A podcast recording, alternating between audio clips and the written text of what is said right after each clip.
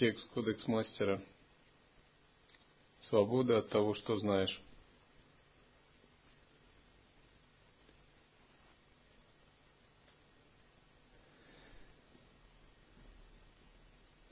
От того, насколько вы проясните принцип самоосвобождения,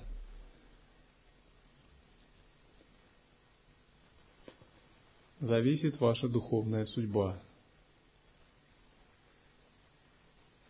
Прояснить его возможно только годами, обучаясь под руководством учителя и практикуя его наставления.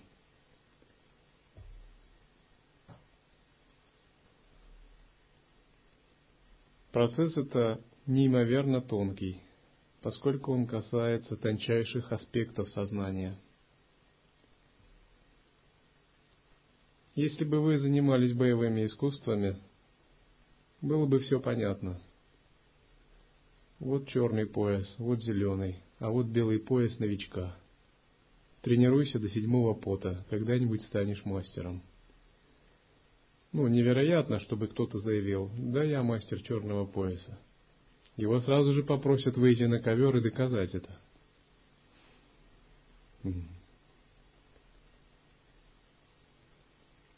Невероятно, чтобы кто-то запутался, как тренироваться. Он просто смотрит на старших и делает, подражая им. Все как, один в один. Смотрит на старшего тренера. Невероятно, чтобы кто-то был ленивым. Он бы был предан позору просто. Честь асуров не терпит такого. Невероятно, чтобы кто-то был нерешительным. Нужны определенные качества – Духовный путь то же самое, связан с выработкой определенных качеств. Но эти качества гораздо более тонкие.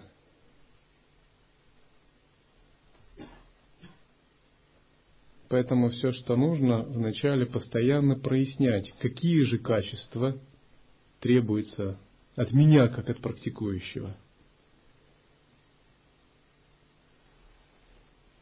Дело в том, что мы много как бы думаем об освобождении, просветлении, познании высшей истины. Но мало думаем о том, какие нам качества нужны для того, чтобы мы ее могли познать.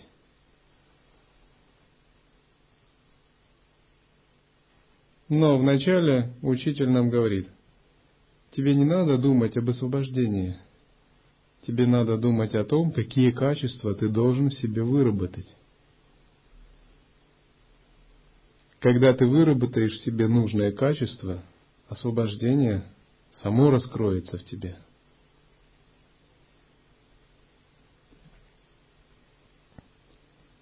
И путь духовной тренировки заключается в выработке таких качеств. Ты их или вырабатываешь, или нет – в зачет идет только наличие у тебя таких качеств. Именно эти качества освободят тебя в барда или при жизни. Они дадут тебе возможность переродиться в мире богов или наоборот не дадут –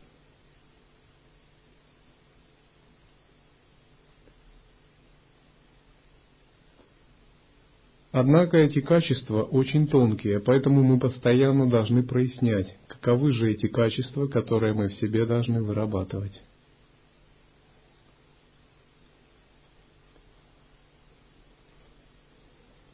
Самое элементарное – это отрешенность, контроль мирских желаний, оставление всех путей мирской жизни, даже если вы не являетесь монахом –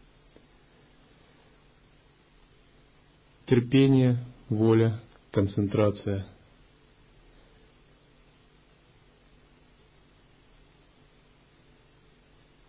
Вера, способность к самоотдаче.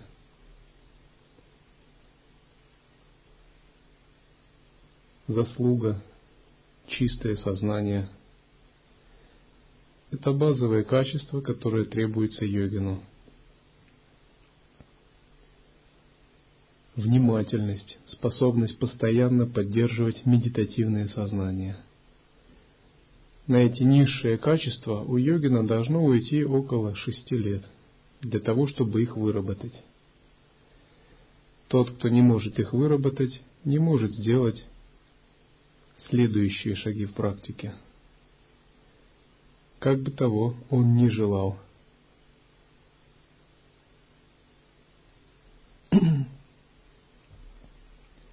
Это означает, что мы должны действительно сосредоточиться на выработке этих качеств. Следующее качество – это тонкие, способность к самоосвобождению, непрерывное пребывание в медитативном сознании, которое освобождает двойственность мышления – наше нечистое кармическое видение. В начале самоосвобождение является просто словами. Затем вы постепенно проясняете, что же это такое.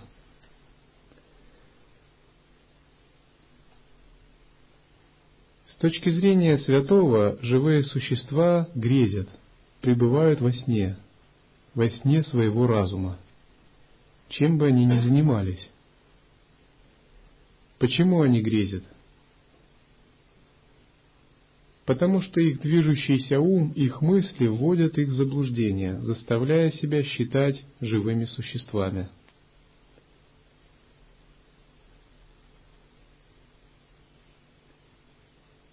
Есть такой рассказ Сутра про встречу Будды и Брахмана Доны – Когда Будда достиг просветления, он шел по дороге и встретился с Брахманом Доной. Брахман Дона был очень умудрен в науке о телесных признаках.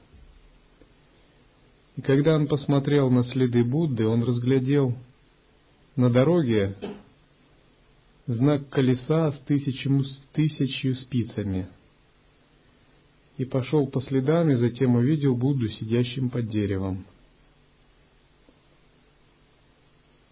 И он был поражен сиянием, которое исходило от Будды. И тогда он спросил его, кто ты? Он спросил, может быть, ты Якша? Божество, могущественный дух. Будда сказал, нет, он сказал, спросил, ты Гандхарва? Будда ответил, нет. Гандхарва это ангел, умеющий красиво петь. Он спросил, ну тогда ты, наверное, Дева, божество. Будда сказал, нет. Ну, может, ты просто обычный человек? Будда сказал, нет. Тогда Дона пришел в замешательство.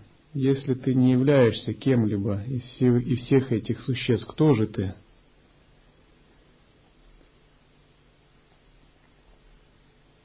Будда ответил, все эти состояния сознания,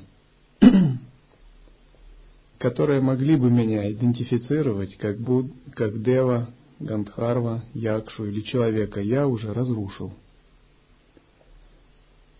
Поэтому меня называют пробужденный Будда.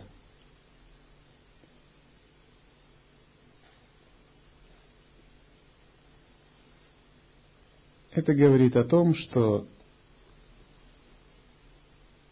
Будда был свободен от любых отождествлений своего сознания. Он был свободен от знания себя как человека, божества или любого другого существа. Его разум был свободен от прошлой памяти, от любых отождествлений. Это означает, что Будда был мастером самоосвобождения –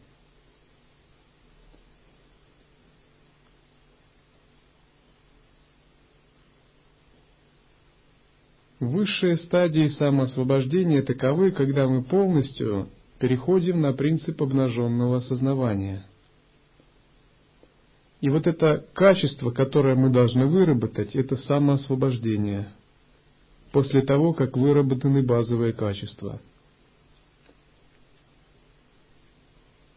Нам должно быть присуще качество самоосвобождения как практикующих. Только когда мы понимаем и вырабатываем качество самоосвобождения, наша духовная карьера как практика в лая-йоге по-настоящему начинается –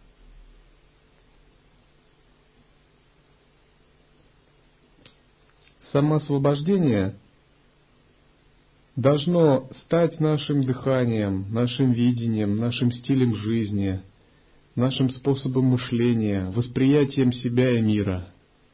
Это основной метод в практике Анутара Тантры. И поскольку этот метод очень важен для нас, мы должны полностью прояснить, что же оно означает, каковы его стадии, как оно тренируется, где есть ловушки и ошибки – и каковы искусные средства, которые помогут его вырастить, поскольку это архиважно для нас.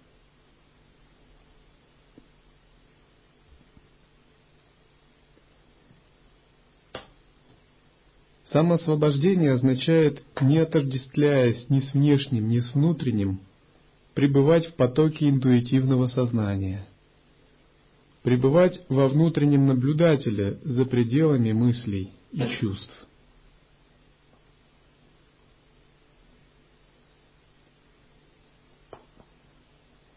Бывает так, что человек приходит в монастырь, отрешившись от грубого, от мирского. Но придя в монастырь, он снова создает некий иллюзорный образ самого себя, некие взаимоотношения, некие разновидности тонких привязанностей, и это снова вырастает, но на более тонком уровне.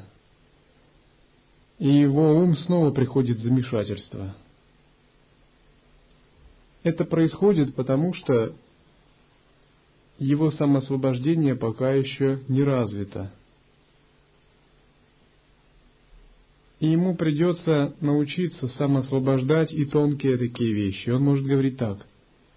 Когда я был в миру, я не отождествлялся с мирскими людьми, и мой ум был очень глубок. Но сейчас я пришел в монастырь, здесь все тоньше, и я снова отождествляюсь. Тогда я говорю, у тебя нет выхода другого, как научиться освобождать и тонкие такие вещи. Потому что если ты их не освободишь, это будет указателем на то, что тонкие состояния ты пропускаешь и не можешь сам освобождать. Поэтому выше богов мира страсти тебе не удастся переродиться.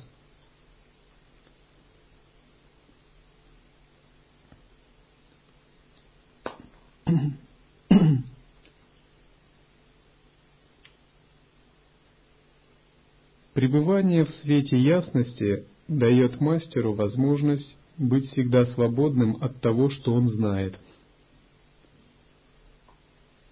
Быть свободным от того, что знаешь, означает, несмотря на то, что ум движется, не позволять отпечатываться в памяти чему-либо и не носить это с собой. Сделать свой дух пустым,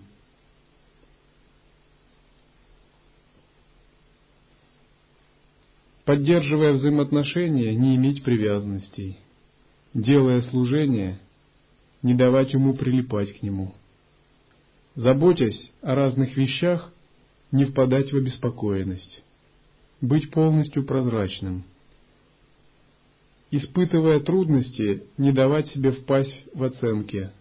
Видя чужие недостатки, не давать зародиться нечистоте в своем сознании – Воспринимать все с позиции самоосвобождения означает иметь постоянно живое, свежее сознание, не запятнанное ничем. В ретрите это иногда получается. Но когда вы выходите из ретрита, все начинает забываться. Но нет другого способа, как научиться постоянно поддерживать принцип осознанности в повседневной жизни – В дзен есть такая поговорка «Не видел человека три дня, знакомься заново».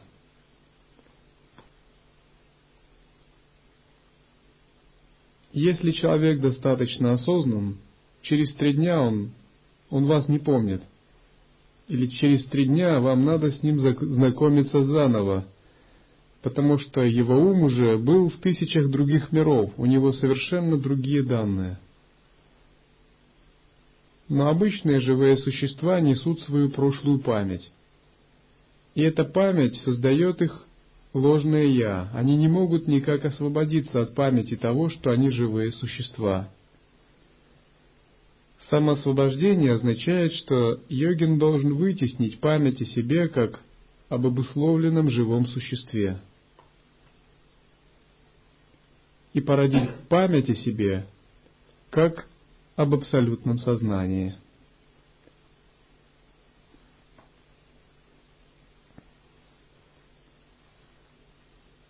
Быть свободным от того, что знаешь, это как бы знать, не зная, думать, не думая, принимать решения и действовать, не делая ничего.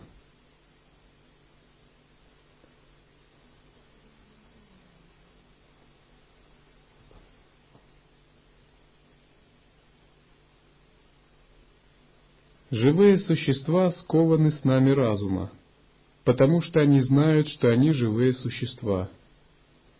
Зная об этом, они скованы своим знанием. Это знание есть в их прошлом. Память о себе как о скованных существах заставляет их каждую секунду считать себя скованными существами. Поэтому они не могут узнать себя как абсолютные существа. Почему человек перерождается и на него воздействует карма при перерождении? Потому что он знает о ней, он помнит о своих грехах или заслугах и отождествляется с ними.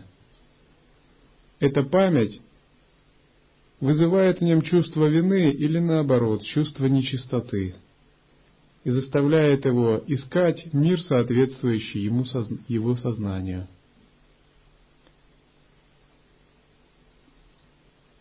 Когда мы порождаем принцип самоосвобождения, этот принцип должен проникнуть в самые глубины сознания и повлиять на наше восприятие себя в прошлом.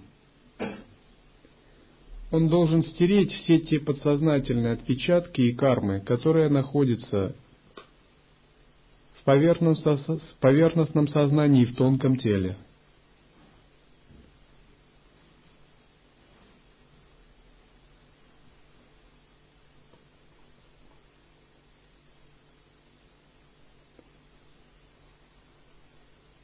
Вначале мы стираем отпечатки в поверхностном сознании.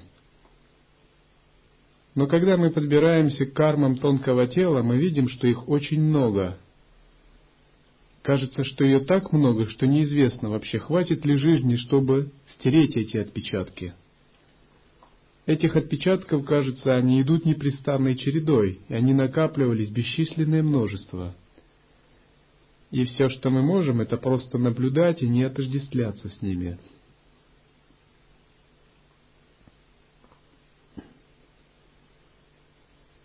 Самая тонкая сущность снов разума заключается в прошлом знании. Только приложив глубокий свет ясности к прошлому знанию, можно стать от него свободным.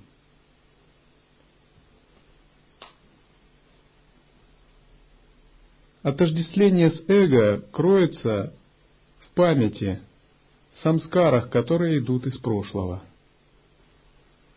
Когда наше самосвобождение усиливается, оно начинает проникать, стирать самскары, которые находятся в прошлом.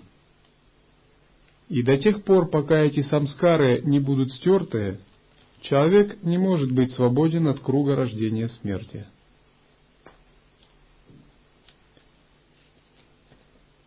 Ключ к полной свободе в полном стирании прошлого знания и, свобода, и свободе от него.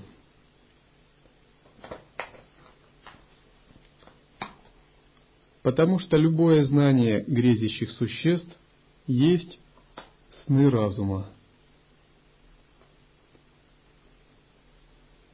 Полное освобождение наступает, когда интуитивный слой сознания не связывается больше ни с какими суждениями, ни с какими представлениями, а полностью от них отделяется. Это означает, что тонкий слой интуитивного сознания свободен от любых суждений, и мы на нем должны утвердиться, когда мы занимаемся созерцанием.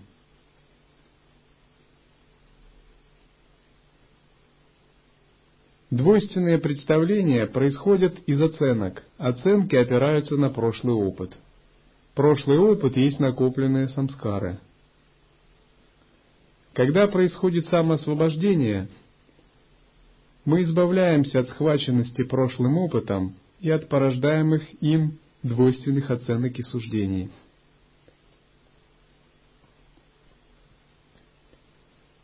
Чтобы обрести освобождение, Ученик стремится быть свободным от того, что он знает.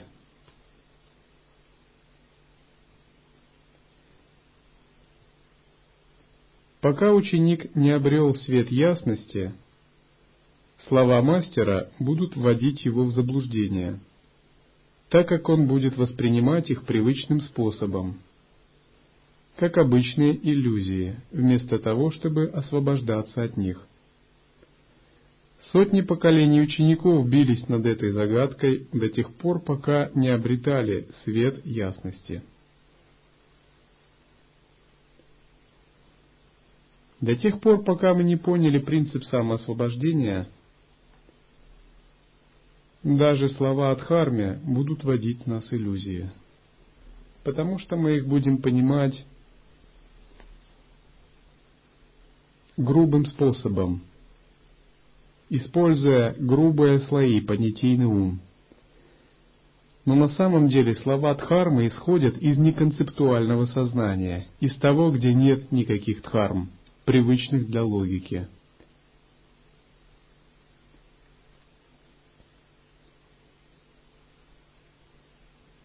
Когда мастер использует знания, он свободен от того, что он знает. Когда он говорит, он свободен от слов. Ученику предстоит обрести свободу от того, что он знает. Поэтому мастер говорит, не обретя свободу от того, что знаешь, будешь всегда грезить, называя свои сны разума путем к свободе.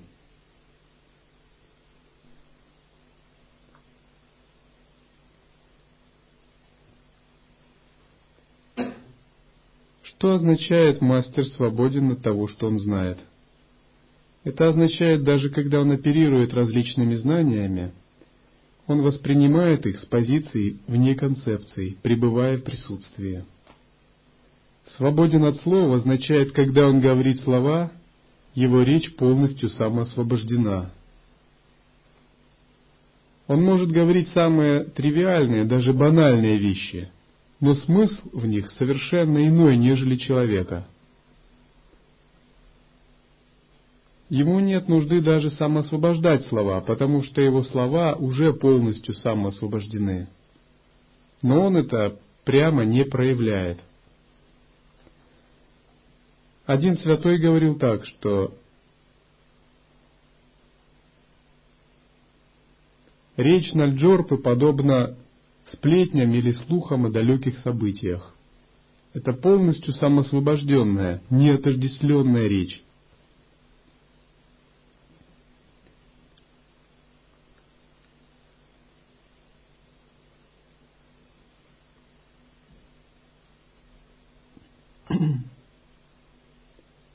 Когда мы используем слова, эти слова являются просто общепринятой речью, вахара вачана – они не выражают какой-то абсолютно истинный смысл, они выражают условный смысл.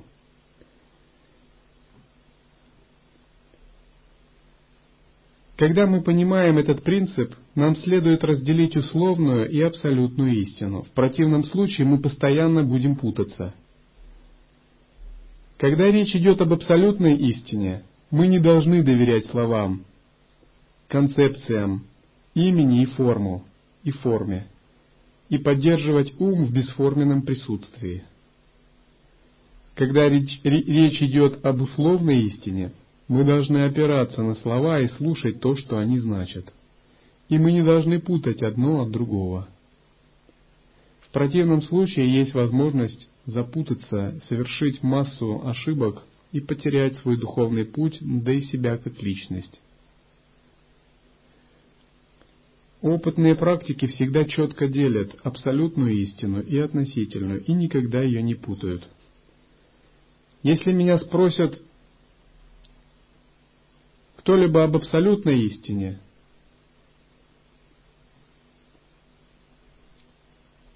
выразить ее, ее дух,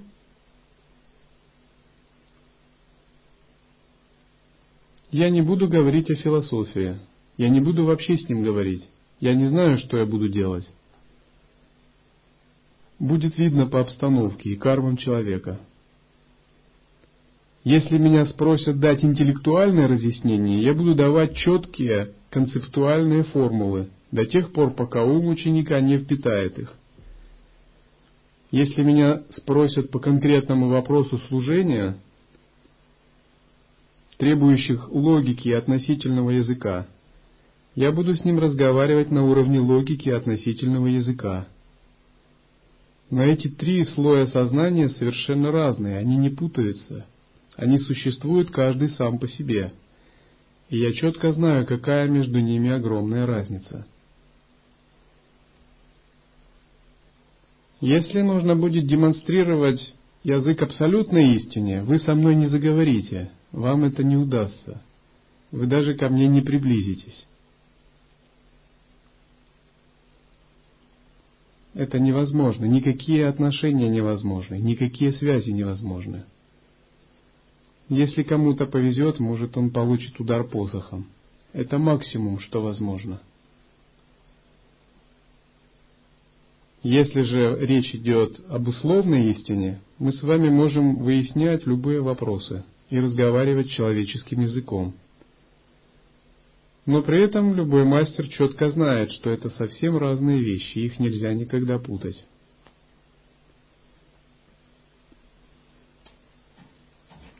Для себя мы должны четко разделить абсолютную истину и условную, и никогда их не путать.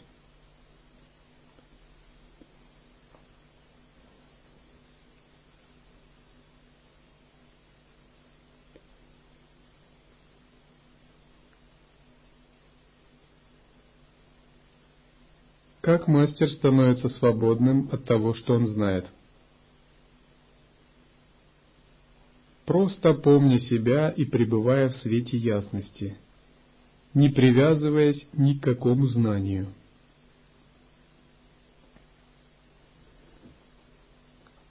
Свет ясности освещает дух мастера, избавляя его от знаний и делая его свободным от прошлого – легким, текучим, спонтанным.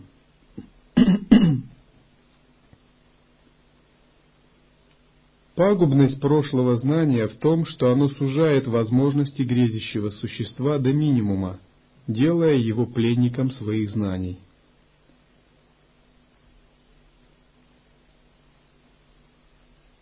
Если вам сказать, к примеру,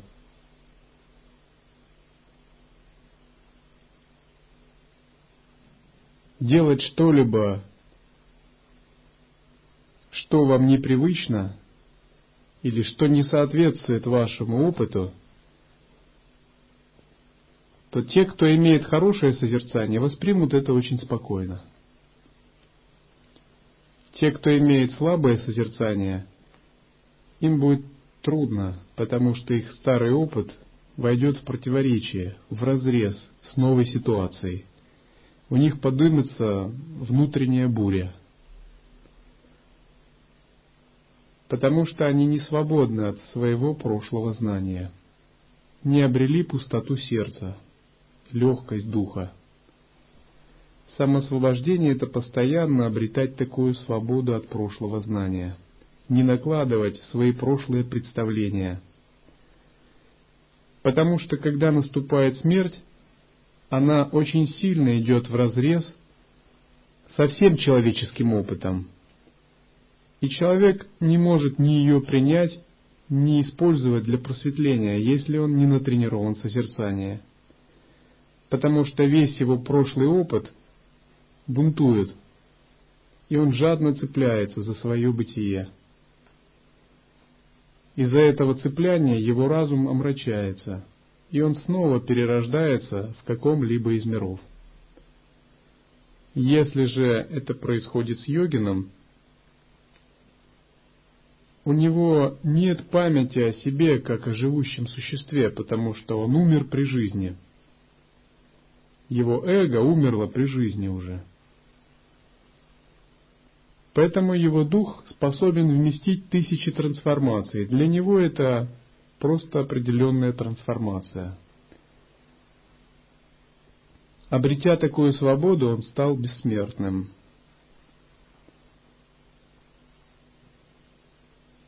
Поэтому часто говорят, что йогины высших способностей оставляют тело, как ребенок, который не знает, живет ли он или спит.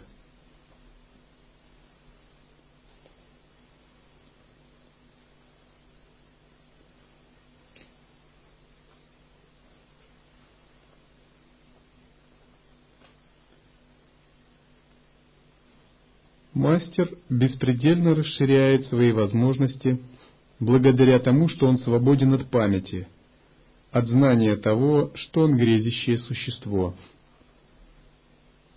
Когда мы идем или занимаемся чем-либо, мы помним себя. Мы помним, что мы человек.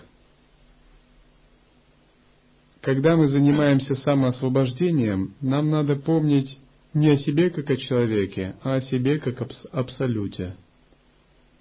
До тех пор, пока память о себе как об абсолюте не вытеснит память о себе как о человеке. Когда мы практикуем божественную гордость, нам надо помнить о себе как о просветленном божестве.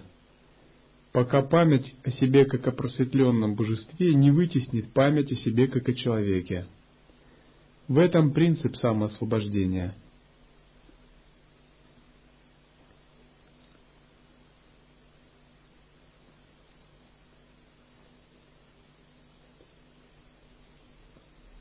Самоосвобождение подобно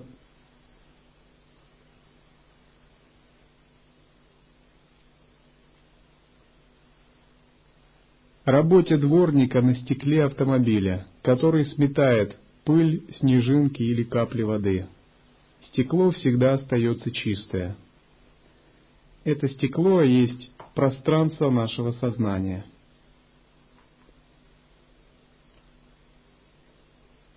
Когда йогин правильно обретает качество самоосвобождения, у него нет тягостных, привязывающих воспоминаний. У него есть возможность вспоминать все, что угодно, но нет с этим никаких отождествлений. Он не ведет никакие дневники. Для него это кажется абсурдом, записывать мысли – Он не хранит семейные фотографии, рассматривая их. Он не лелеет прошлые воспоминания. Вот тогда-то, вот так-то было. Он от всего этого полностью отдален. У него нет старых моральных травм, нанесенных ему когда-либо раньше в мирской жизни – он не придает этому никакого значения, словно это было не с ним. Он не носит в себе никакие чувства, такие как обиды, зависть и прочее. Эмоции, вспыхнув в нем, сразу же растворяются. Они не более чем три секунды действуют максимум. Он постоянно пребывает в очень чистом, свежем и ярком сознании – у него нет ощущения, словно он прикипел к чему-либо или к кому-либо. Его дух очень свободен. В каждой ситуации он проявляет большую гибкость, поэтому он всегда чувствует себя как дома, в самых благоприятных обстоятельствах.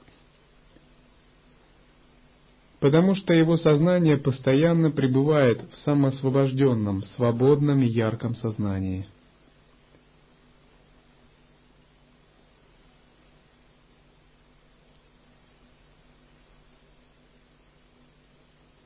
Когда он занимается одним служением, он не сравнивает его с вчерашним днем. Он мгновенно интегрируется с ситуацией. У него нет такого восприятия. Вот я же вчера делал это. Как? Неужели сегодня другое? Для него нет другого дня. У него есть только этот день. А этот день не с чем сравнивать, потому что вчера уже ушло. Когда у вас есть такое сознание, это признак того, что вы выработали в себе качество, первоначальное качество самоосвобождения.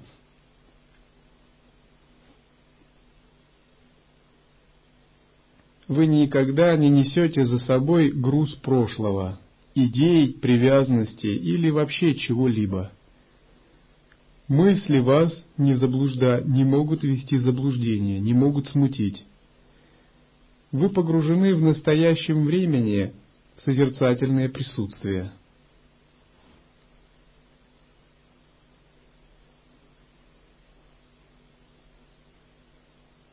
Это не означает какое-то впадение в трансовое состояние, поглощенность хьяной, что-либо еще. Вы можете прекрасно думать, оперировать памятью, логикой, концепциями и прочим. Это лишь означает, что у вас есть пространство свободное от всего этого, и вы ничем не связаны.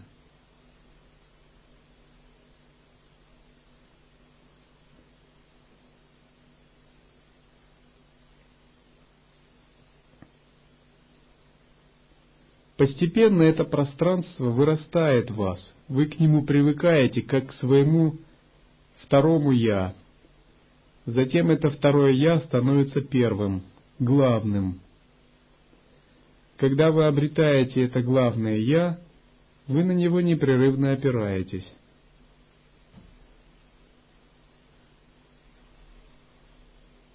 Вся задача в том заключается, чтобы непрерывно видеть это главное «я» и никогда о нем не забывать.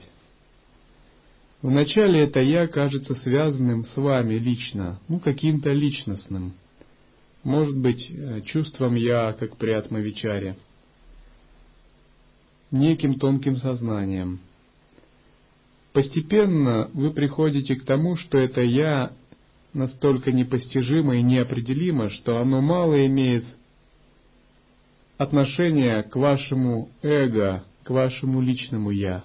Настолько оно беспредельно – и вы понимаете, что взаимоотношение с этим главным «я» есть только одно, когда малое «я» полностью подчиняется этому великому «я».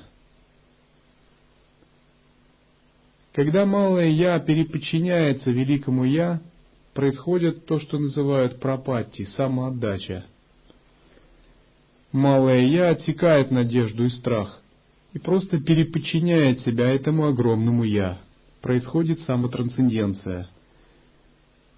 Вы счастливо смеетесь, потому что вы теряете себя, потому что вы знали, знаете, что вы не есть это малое «я», что это малое «я», которое вас всегда держало в заблуждении, на самом деле не существует, а что вы в глубине себя представляете глобальное сознание.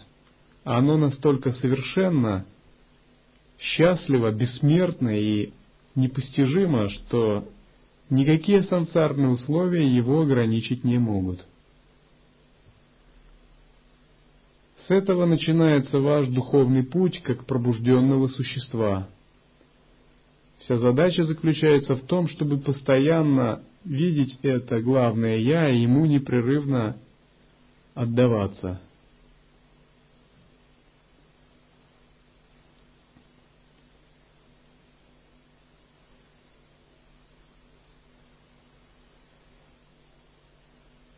Почему Тилопа так жестко испытывал Наропу? Чтобы Наропа забыл, что он обусловленное существо. Телопа говорил, пока будешь считать себя телом, знай, будешь страдать еще хуже. 23 жестоких испытания, которые испытал Наропа, вытеснили его память о себе как об иллюзорном человеческом существе и породили постоянную приверженность главному «Я». Вновь и вновь Телопа сталкивал Наропу с собственными иллюзиями. Когда лоб в лоб ему приходилось избавляться от памяти о себе как о связанном, как об иллюзорном, спящем существе. Преодолевая скованность своими знаниями. Преодоление скованности своими знаниями – это метод прямой шуньяты или шуньяты махасидхов.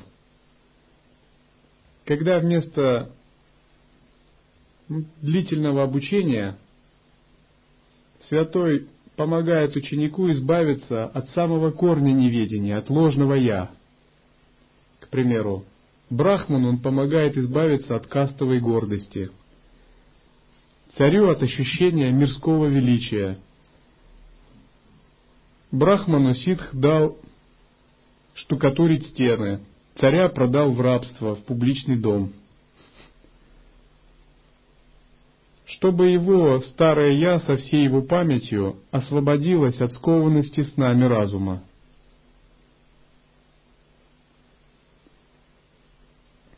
Прямые методы махасидхов очень радикальны тем, что они помогают быстро освободиться от своего «я». Однако они лишь подходят тем, у кого есть сильная кармическая связь и качество дивья. Методы нашей школы тренировка созерцания. Это путь более медленный, но он более надежный. Вы сами должны освободиться от скованности прошлым знанием за счет того, что вы пестуете и тренируете способность к самоосвобождению.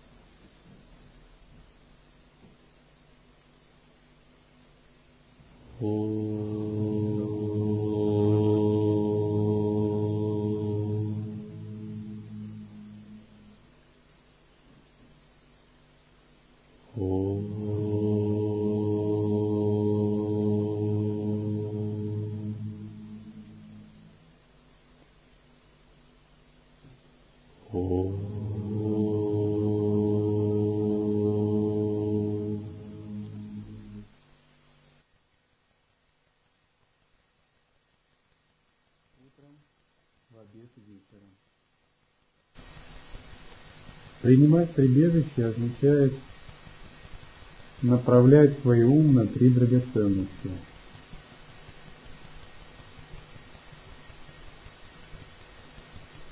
Вспоминать о прибежище в трех драгоценностях. Гору – это принцип пробуждения. Это все святые и ситхи которых надо принимать в прибежище. Дхарма – это учение и ваш духовный путь.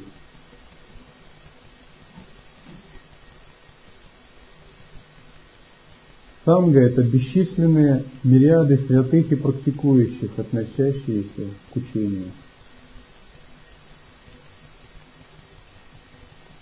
В абсолютном смысле гуру пробужден – это ваш пробужденный ум.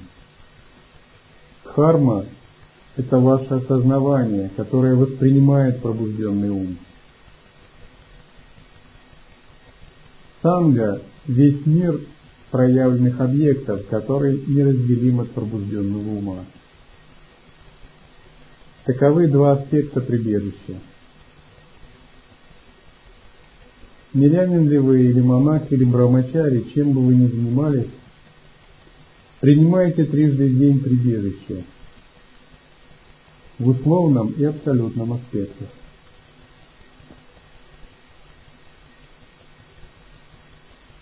Принимайте прибежище с верой, надеждой, любовью, абсолютной преданностью и самоотдачей, как единственную надежду, спасительный маяк, светящую звезду и самое сердце духовного пути, как то, что реально освобождает.